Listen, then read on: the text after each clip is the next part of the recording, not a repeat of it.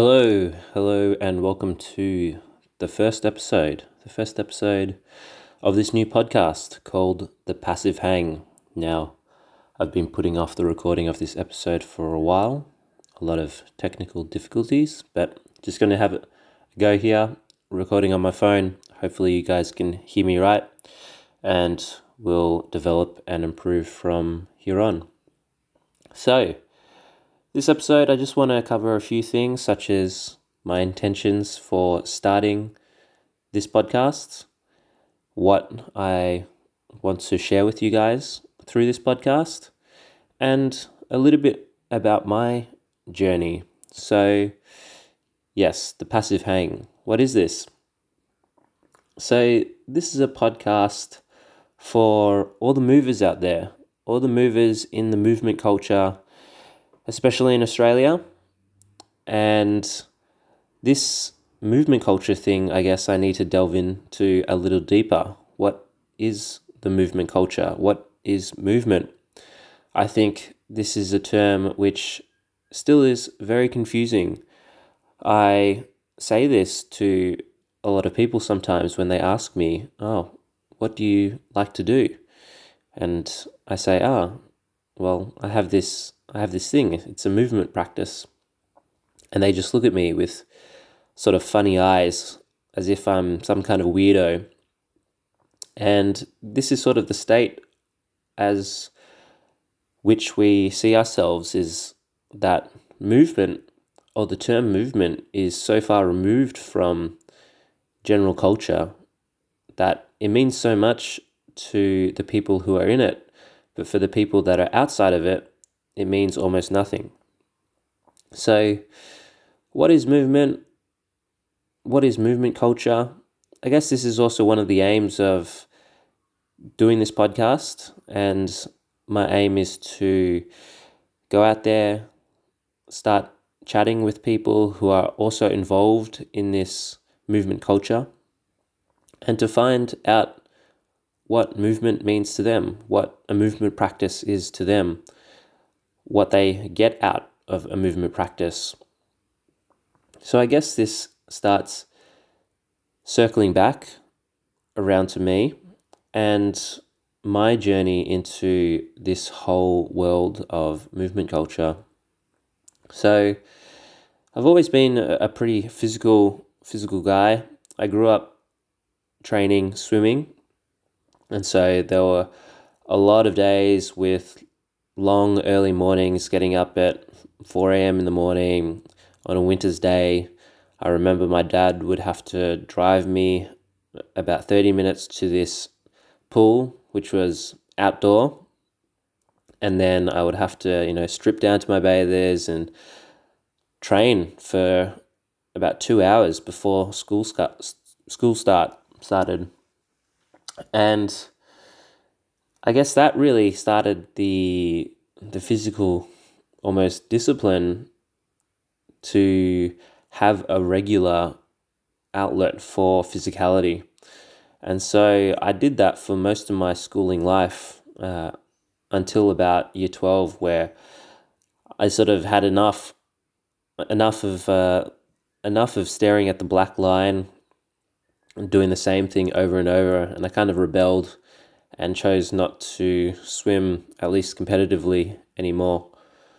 So after that journey, I entered into university, and that's where I discovered the gym. Now, when I discovered the gym, this became the new outlet for developing myself physically. At that time, you know, oh, I guess there still is, you know, the gym is still seen as an answer for transformation, personal transformation. As a young kid, a young guy, I wanted to I wanted to be big, I wanted to be strong, you know, attractive for the ladies. And so I went to this this place. I went to this place not knowing anything. And I ended up getting hooked. You, you know, you always remember your first years at the gym, your first session when you discover this thing. And it's a bit nerve wracking at first because you're surrounded by a lot of all these all these people all these people who are physically so much more well built than you as well but it sh- sort of shows you the path that you can you can walk along as well and as you do these exercises as well it's like a drug to your head you feel so good although it hurts there's this feeling that you are changing that you are changing for the better or you are changing towards these goals that you have set. And so I really engaged with the gym during my university. I probably went there more than I went to any of my uni classes. And it was through the gym as well that I started getting involved with uh, a physical community within the gym. So, because I was going there so regularly, I saw many people quite regularly coming in and out of the gym all the time. And I really love this place. It was it was at Monash University and during that time I got to a point where it didn't matter what time of day I went into the gym, I always knew somebody in there. So I really enjoyed that aspect as well of just talking and connecting pe- with people in, inside that place as well. And I kept on continuing with that for quite a few years until about I was 20, 22 or 23. And I started thinking about engaging or re engaging back into a sport. And so with my choice, I wanted to go into a team sport. Soccer sort of called at first, but I knew I was I was pretty bad at that. So somehow I got involved into field hockey. I think a couple of my friends were also playing it as well. And that kind of flipped my whole reality again. So I'd been training in the gym for a couple of years. I've been putting on this weight, getting strong, you know, squatting, lifting heavy, and I was feeling like, okay, yeah, hockey, this should be this should be a really easy thing. But as soon as I got onto the field, I knew something was wrong. I couldn't move the way I wanted to move. I couldn't spin, change direction, get down in a comfortable sort of way. So I started asking these questions such as like what what was I really doing to my body. But at the time as well, the gym, with its really attractive allure of, I guess, doing the exercise, you know, no pain, no gain, feeling good each time I went into a session, and then also the people that I was enjoying spending the time with meant that I was still going there a lot. And so I ended up just trying to do both doing hockey and the gym as well. And so that kept on continuing until I kind of reached a, a, a breaking point where I was pushing those things too much. But I guess the importance of hockey was that again it extended that community aspect into a team environment and and I'd never had that before in my swimming career and I marveled at the fact that I could train with these people all together. We were all banded towards the same goal. And literally just the fact that I could talk and hang out with these guys during training, during swimming, you can't talk with anybody. You're just in this internal world under the water. So I kept on continuing with that for for quite some quite some time, um, and during this sort of period, that's when I had a couple of um, sort of traumatic accidents to my body. So one was a ski accident where I subluxed my right shoulder, and then another one was my left foot where I was working a factory job just to just to get some cash whilst I was at university. And as I was moving a pallet on this automatic pallet moving machine, I reversed back a little bit too quick and my foot got caught and subsequently got crushed into little tiny pieces. So I was out of action for, of both incidents, maybe the shoulder for about two to three months, and then for the foot was a bit more extended. I my memory's a bit fuzzy here, but it was probably about four to five months, and I was in that um, boot contraption. So on crutches at first, and then I had this black boot to to walk in. That was supposed to ease the pressure off my foot. So luckily, no, no surgery in each of the cases, but you know these were also also events which kind of shape um, shape the difficulties to, to come. So during that time, you know, that I was still young, even though the recovery period was pretty long, I didn't really engage with that much rehabilitation because once they sort of healed, I kind of just went back to work again, started hitting the gym, started playing hockey again. And although there was a little bit of pain at first, I think within a couple of months it seemed to be all fine. So I kept on continuing with these um, with these activities.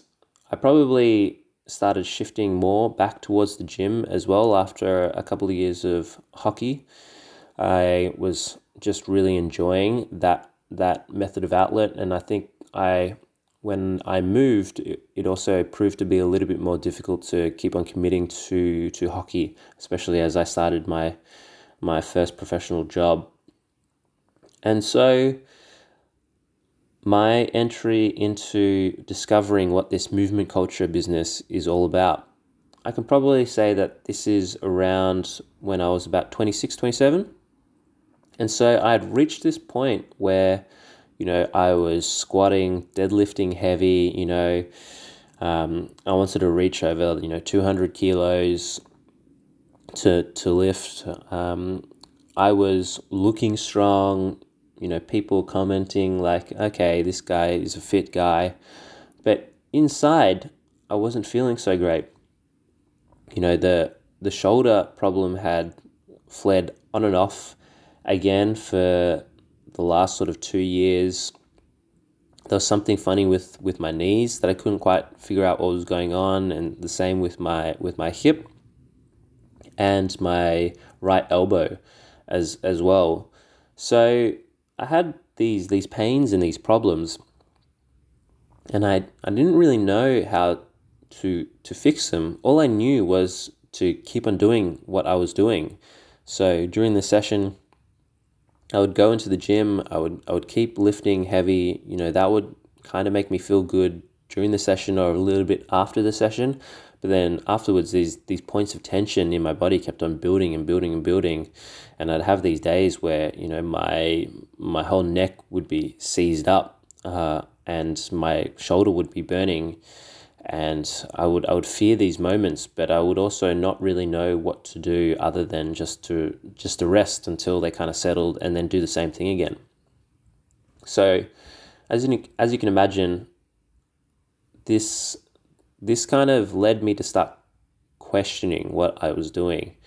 But it took a while. So the, the pain had to reach a kind of emotional high point where I'd just been on this this big trip overseas and I came back and I kind of treated it like this reset. I was like, okay, what the hell am I actually doing to my body? And so I sat down for it was about a little bit over a week and I I listed out my problems and I made a determined change to start start looking at a wider perspective as to what I was doing um, to, to my body because I knew that if I kept on continuing, it was probably just going to get worse. And to start asking myself, what else is out there? And so when I started searching, this is when I, I first, you know, just went all through all through YouTube, and there was a young young man called Tom Merrick who posts all these you know great great informational YouTube videos, and so he he really started I guess my my movement journey or or this journey into more interesting or more holistic training methods and it was through him that then I met I guess, who everyone is familiar with, um, Ido Portal. So I found Ido's work, and you know, as as soon as I saw his work, my mind my mind was kind of blown. I'd never seen a guy move like this. Well, one move like like like the way he does, and two express what he does in such a powerful way as well. And so it was natural. I I got hooked. I, I went to on his blog. I started reading all his posts. I started I started trying to piece together all the nuggets of information that he was sharing and started experimenting on myself. And at first, it was, yeah, it was really, really difficult. I remember trying to do my first sort of um, ro- bridge rotations on the wall and just starting to break in a sweat as I thought my back was breaking.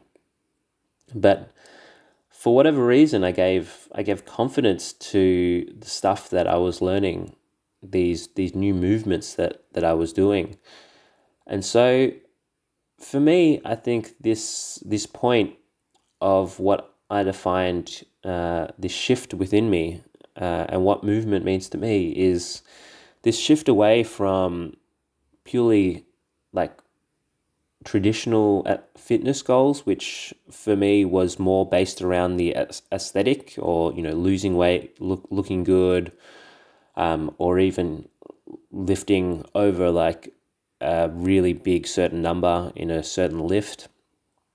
And that shift away from that into this perspective of curiosity, of learning, of questioning, of this pursuit of trying to understand more about my my body and it's through this shift that I think it's led to this quite interesting path where I guess you engage with a more diverse range of of activities. You start realizing that there's there's more to this practice than than just looking good and tying your emotions into into looking good as as well and through and through the learning you you experience the learning through your body and you, you feel you start feeling how how good that feels in your body as well that you realize that there is something much deeper within this and through that change that internal change, which then starts reflecting in the external as well. I think it's natural then to start to start feeling like okay, because this has driven such positive change for me, that I would love to share it with others. So that's how it sort of developed for me. I started getting curious about it about four years ago. I started trying to piece together the puzzles that I could find over the internet, talking with people over the last few years.